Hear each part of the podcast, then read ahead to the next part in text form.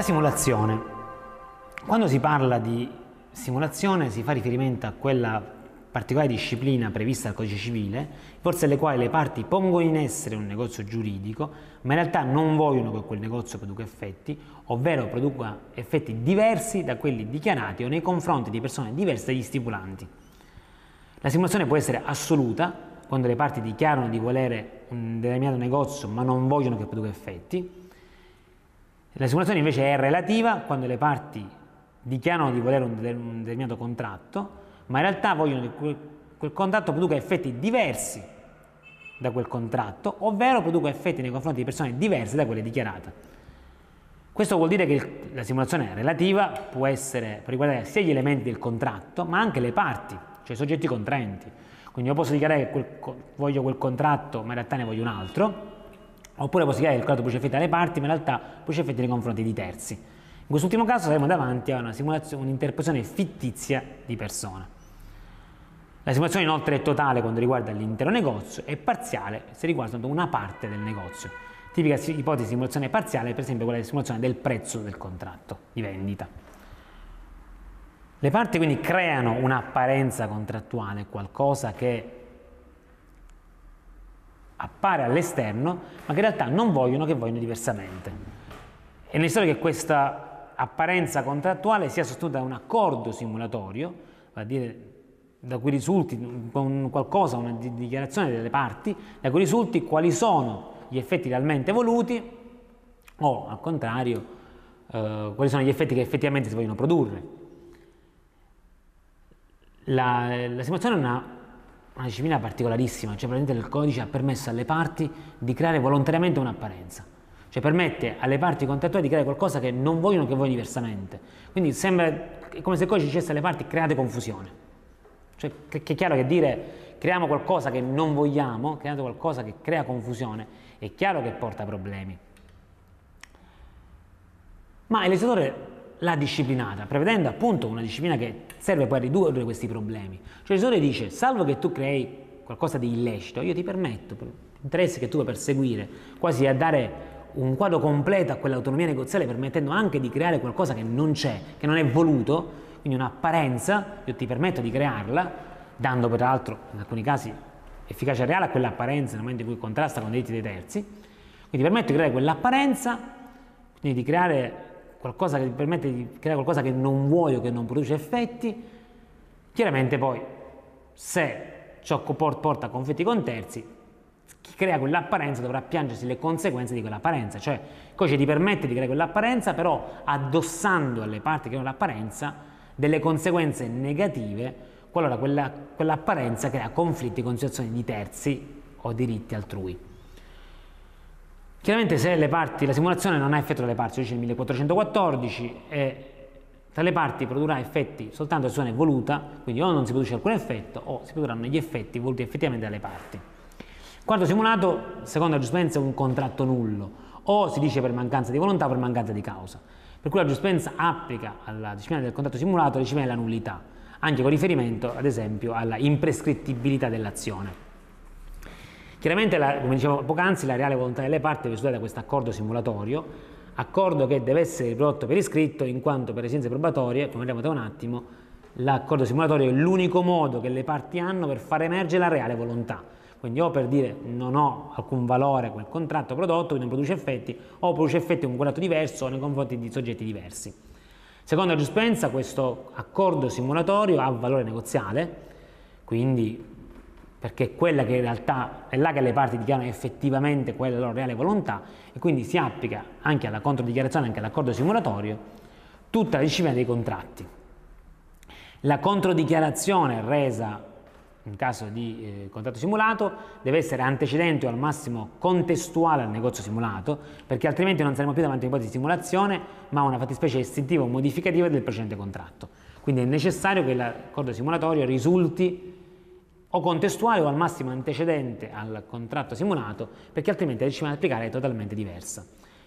Con riferimento ai requisiti di forma e di sostanza della eh, controdichiarazione dell'accordo effettivo che le parti vanno a stipulare, quindi della, del contratto eh, dell'atto di simulato, La giurisprudenza ritiene che con riferimento alla sostanza e alla forma si possa fare riferimento anche a quella prevista per il uh, contratto simulato. Va a dire se contratto di simulato richiede una forma, se questa forma viene garantita nel contratto simulato, si può ritenere che anche il contratto simulato sia valido perché ha la stessa forma. Ad esempio, se io redigo una vendita, ma voglio simulare una donazione, quindi redigo un contratto di simulato di donazione, in realtà se il contratto di vendita contiene gli elementi di forma e di sostanza della donazione, la donazione dissimulata è valida. Quindi se ci sono i due testimoni per dire durante il contratto di vendita, anche la donazione, contratto di simulato di donazione risulta essere valido. Quindi il legislatore ha in qualche modo prevista questa della simulazione, chiaramente il limite è sempre quello della causa illecita, in questo caso il legislatore, come vedremo, è andato anche oltre quella che è la, eh, la disciplina delle limitazioni probatorie. Perché cosa, cosa, ha previsto il legislatore? Il legislatore abbiamo detto che permette alle parti che hai questa apparenza, ma, come vedremo dettagliatamente tra un attimo, ha previsto che se questa apparenza crea affidamento nei confronti di terzi, per cui di fatto, per esempio, si fa una vendita simulata che in realtà non produce effetti, il bene non è mai uscito realmente la, dal patrimonio dell'alienante, ma io acquisto dal simulato acquirente, quindi in realtà colui che non è proprietario, ok, sostanzialmente, in realtà i miei diritti sono fatti salvi. Perché? Perché chiaramente chi ha creato quell'apparenza se ne piange le conseguenze. Pur avendo io comprato un sito che non è reale proprietario, quindi veramente dovrebbe essere inefficace, comunque tra il terzo acquirente in buona fede e chi ha creato quell'apparenza, il legislatore tutela il terzo in buona fede. O ancora, se appunto perché tu hai l'apparenza, nel momento in cui vuoi far valere la realtà, quindi qual è la reale volontà delle parti, dice la giurisprudenza, dice il legislatore, non puoi dire ok la nostra volontà era questa e te lo provo in qualunque modo. L'unico modo che hai per provarmi qual era la tua reale volontà è l'atto scritto, è l'atto dissimulato, è la controdichiarazione. Solo così tu mi potrai, potrai far valere. Questi sono i limiti probatori che il legislatore detta per la simulazione. Perché? Ritenendo la giurisprudenza senza dell'articolo 2722-2724 che l'accordo simulato, la controdichiarazione, sia un patto aggiunto o contrario, in questo caso vi sono dei limiti all'applicazione della prova testimoniale per presunzioni. Per cui io, per provare l'esistenza di quell'accordo, di quella simulazione, dovrò provare l'esistenza, la prova dell'accordo simulatorio. Solo così potrò togliere efficacia all'atto simulato. Tranne in un caso, nei casi di illiceità del contratto. In questi casi, se c'è l'illiceità, allora è chiaro non è più un interesse delle parti, ma l'interesse è generale, perché parliamo di un contrasto con norme imperative, ordine pubblico e buon costume, in questo caso non valgono più i limiti probatori. La simulazione si applica ai contratti e agli atti unilaterali in quanto compatibili e si applica di regola a tutti i contratti e agli atti unilaterali, per esempio la giurisprudenza la applica anche alla quietanza, che è un atto unilaterale. Chiaramente ribadisco, purché compatibili, per esempio, pur essendo possibile, per espressa visione legislativa, la simulazione del matrimonio, anche se poi ha dei, dei limiti di validità eh, molto rigidi per far valere la simulazione, un anno di coabitazione, non, la giurisprudenza non ammette la eh, simulazione della separazione consensuale, perché dice c'è un'incompatibilità tra la simulazione e la condizione di separati, cioè non si può contemporaneamente volere l'emissione del provvedimento giudiziale che va a omologare la separazione e contemporaneamente non volere questi effetti. Di conseguenza non si ammette, in quanto si ritiene incompatibile, la uh, simulazione con la separazione consensuale. Come vi dicevo poc'anzi, la eh, simulazione può riguardare anche le parti. In questo caso siamo davanti all'interposizione fittizia di persone. Le parti dichiarano che il contratto produce effetti tra di loro, ma in realtà produce effetti nei confronti di terze persone. In questi casi all'accordo simulatorio deve partecipare anche il soggetto nei cui confronti il contratto produce realmente effetti. Siamo davanti a un'ipotesi diversa dall'interposizione reale, perché mentre nell'interposizione reale il soggetto interposto acquista realmente i diritti che derivano dal contratto, ma poi ha l'obbligo di trasferire una terza persona, l'interposizione fittizia, il soggetto che viene fittiziamente indicato non acquista alcun diritto. Questo chiaramente diventa fondamentale nei casi di alienazione da parte dell'interposto a terzi soggetti, perché è chiaro che in un, in un caso è realmente proprietà, eh, realmente proprietà, nell'altro caso non lo è. Quindi in caso di interposizione fittizia il terzo prevarrà solo se in buona fede. In caso di interposizione reale, invece, essendo l'interposto reale proprietario, il terzo prevarrà anche se in malafede. Perché nell'interposizione reale c'è un effettivo trasferimento di proprietà all'interposto che poi deve trasferirla a terzi. Perché se io acquisto all'interposto, anche se sono in, mala, sono in malafede, so che lui deve trasferire a terzi, comunque acquisto la titolarità del bene. Se invece l'interposizione è fittizia, perché in realtà il soggetto non, non è interposto reale proprietario, ma è appunto soltanto fittiziamente appare come tale ma non lo è, il terzo prevarrà in questo caso acquirente soltanto se in buona fede. Chiaramente si fa sempre salvo l'operatività della trascrizione, per cui eventualmente prevarrà chi trascrive prima domanda giudiziale. Come dice solitamente, quando si parla di simulazione e poi si arriva in giudizio per far valere la realtà sull'apparenza, tutte le parti che, fanno, che hanno partecipato all'accordo simulatorio, quindi in caso di interposizione fittizia, sia il reale titolare che colui che appare come tale, devono partecipare in giudizio. Quindi c'è un, un discorso necessario di regola tra tutte le parti dell'accordo simulatorio. Il problema si è posto con riferimento però al contratto di vendita in cui l'acquirente risulta essere fittiziamente indicato. Quindi vi è una simulazione, un'interpretazione fittizia di persone, l'alienante vende a Tizio, ma in realtà sta vendendo a Caio. Siete se in questi casi, nel conflitto che nasce tra Tizio e Caio, tra l'acquirente fittizio e l'acquirente reale in giudizio, se sia o meno litisconsorte necessario, il venditore. Chiaramente vi erano due orientamenti, chi sulla base della disciplina generale della simulazione diceva tutti devono essere chiamati in giudizio in ipotesi di sconsorso necessario pena l'unità della sentenza, le sezioni unite con la sentenza 11.523-2013 ci diranno che non sempre il venditore è litisconsorte necessario e deve partecipare al giudizio. La differenza sta nell'interesse che ha il venditore a partecipare in giudizio. E quando vi ha il venditore quindi interesse? Bisogna distinguere se il prezzo della vendita è stato non è stato integralmente pagato perché se il prezzo della vendita è stato integralmente pagato, per il venditore è irrilevante che l'acquirente sia Tizio o sia Caio. Se invece il prezzo non è stato integralmente pagato, per il venditore è importante partecipare al giudizio per sapere chi materialmente deve pagare il prezzo.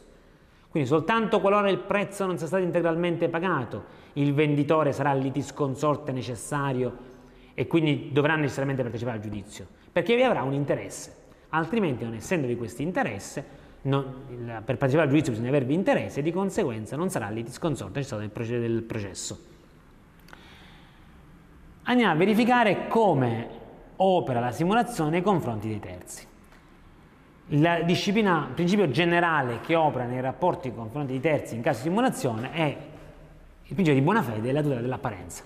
Cioè se c'è la buona fede del terzo, l'apparenza prevale sulla realtà. È questa la disciplina generale che opera in materia di simulazione.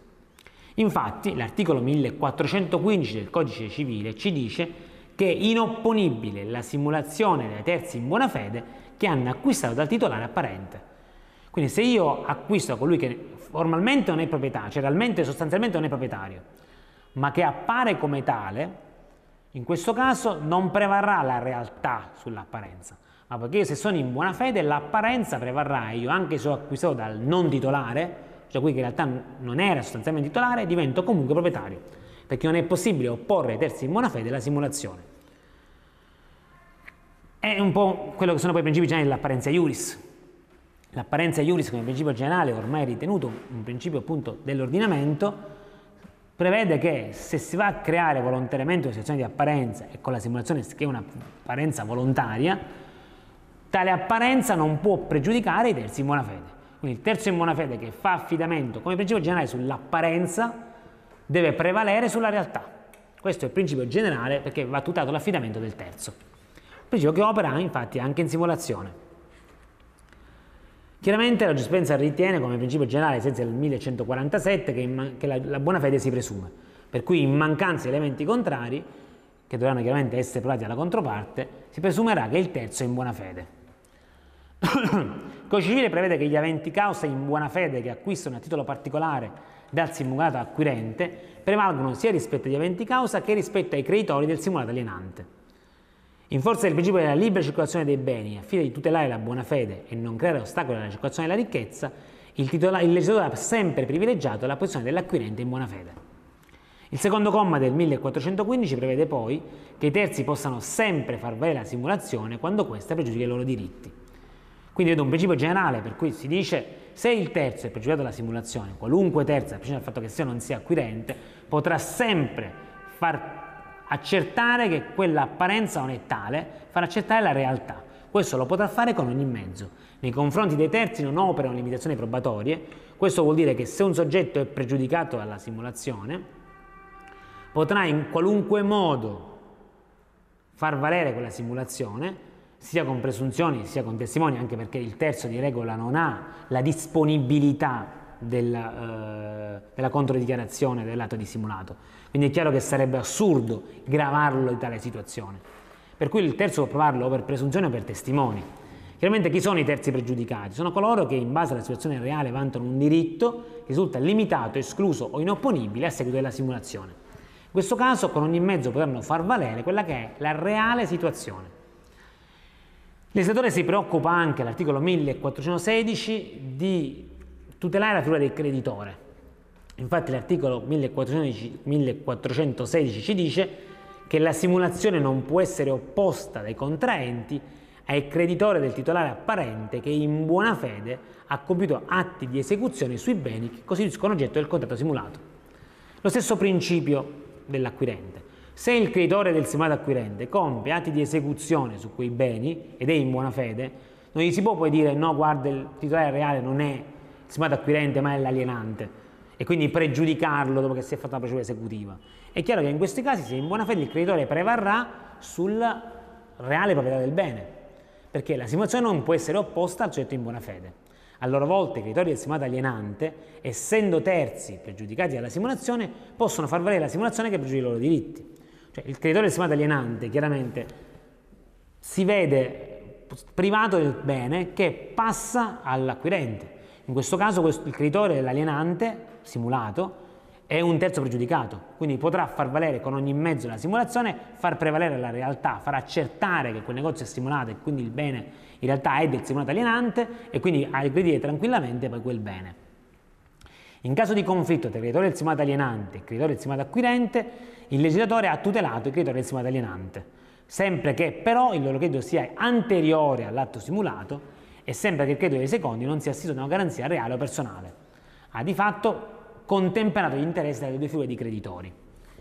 Chi agisce in giudizio dovrà provare la simulazione, potrà farlo con ogni mezzo, ribadisco, perché non siamo le parti contraenti, anche con presunzione, mentre con riferimento alle parti vige questo limite probatorio. Limite probatorio che si ricava dagli articoli 2622 e 2724, che prevedono che, essendo l'accordo simulatorio un patto aggiunto o contrario all'accordo, è necessaria la controdichiarazione, l'atto scritto. La, la, norma in questione, in particolare l'articolo 1417, quindi si va a legare al 2724, che però eccezionalmente in alcuni casi ammette la prova per testo per presunzioni, o quando vi è un principio di prova scritta che prevede dalla controparte che faccia apparire verosimile l'accordo simulatorio, o ancora quando il contraente stato nell'impossibilità morale o materiale di procurarsi l'atto scritto, o infine quando senza sua colpa abbia perduto il documento.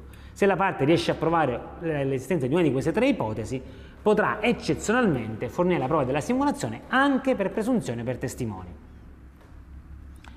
Tale eh, particolare regime probatorio è ancora più rigido in caso di simulazione relativa, in quanto in questo caso non bisognerà soltanto provare l'esistenza dell'accordo simulatorio, ma bisognerà provare anche il contratto di cui si vogliono gli effetti. In questo caso quindi viene a giurisprudenza che la prova per testi ai sensi dell'articolo 2724 numero 3 potrà essere ammessa soltanto in caso di smarrimento incolpevole del documento.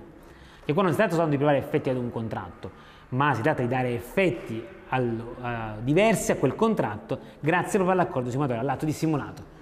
In questi casi non basterà dire l'accordo è simulato e provare che l'accordo è simulato, ma si dovrà provare anche senza un altro contratto. E questo, senza il 2724 numero 3, o si fa con l'atto scritto, con l'atto di simulato, oppure soltanto se si potrà provare per testimoni o per presunzioni, soltanto se si prova lo smarrimento incolpevole del documento. Con riferimento a, poi ai casi concreti, tutto ciò spesso ha portato problemi.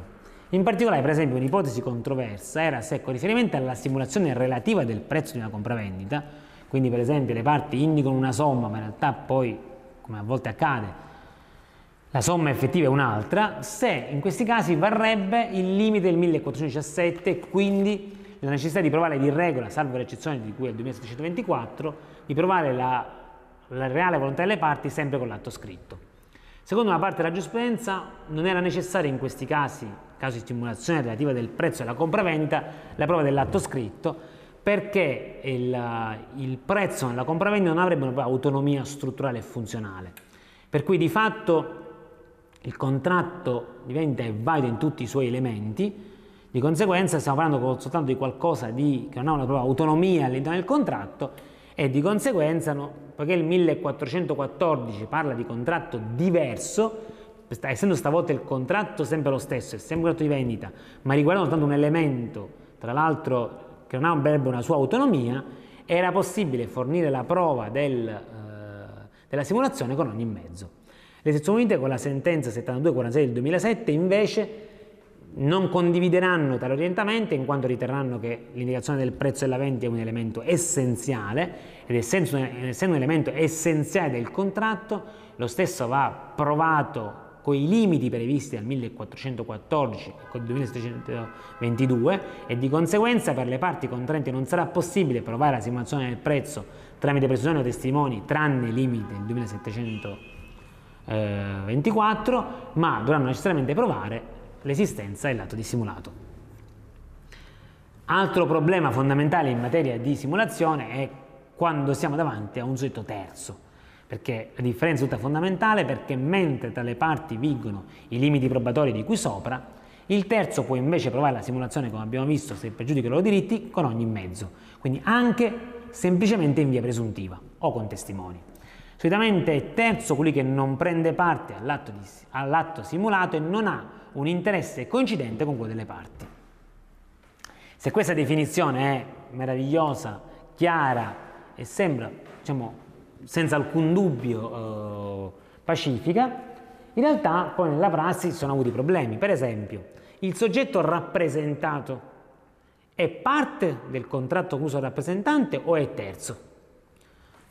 Chiaramente di regola il rappresentato chi è? È la parte sostanziale, è colui nei cui confronti si realizzano gli effetti del contratto concluso alla parte formale che è il rappresentante. Ma in relazione a questo contratto concluso dal rappresentante, se il contratto è simulato, il rappresentato è terzo o è parte? Nell'un caso potrà valere la simulazione in ogni mezzo, nell'altro caso avrà, diritto, avrà, avrà necessità della controdichiarazione dell'atto dissimulato. La giurisprudenza ritiene che di regola, salvo chiaramente che non abbia partecipato materialmente alla corsa simulatoria, è terzo. Quindi è estraneo alla simulazione posta in essere, vi dico strano che lo abbia voluto e l'abbia creata lui stesso, quindi abbia dato tale mh, indicazione al rappresentante, di regola è terzo. Di conseguenza potrà far valere la simulazione anche con presunzione testimoni. Altro problema, l'erede. L'erede che voglia far accertare la simulazione di un contratto stipulato dal decuius è terzo o è parte? Di regola l'erede subentra in tutti i diritti, in tutte le posizioni giuridiche patrimoniali del decuius. Questo comporta che ha la stessa posizione giuridica del decuius, quindi pur non avendo preso parte al contratto, di fatto ha un interesse coincidente a quello del decuius.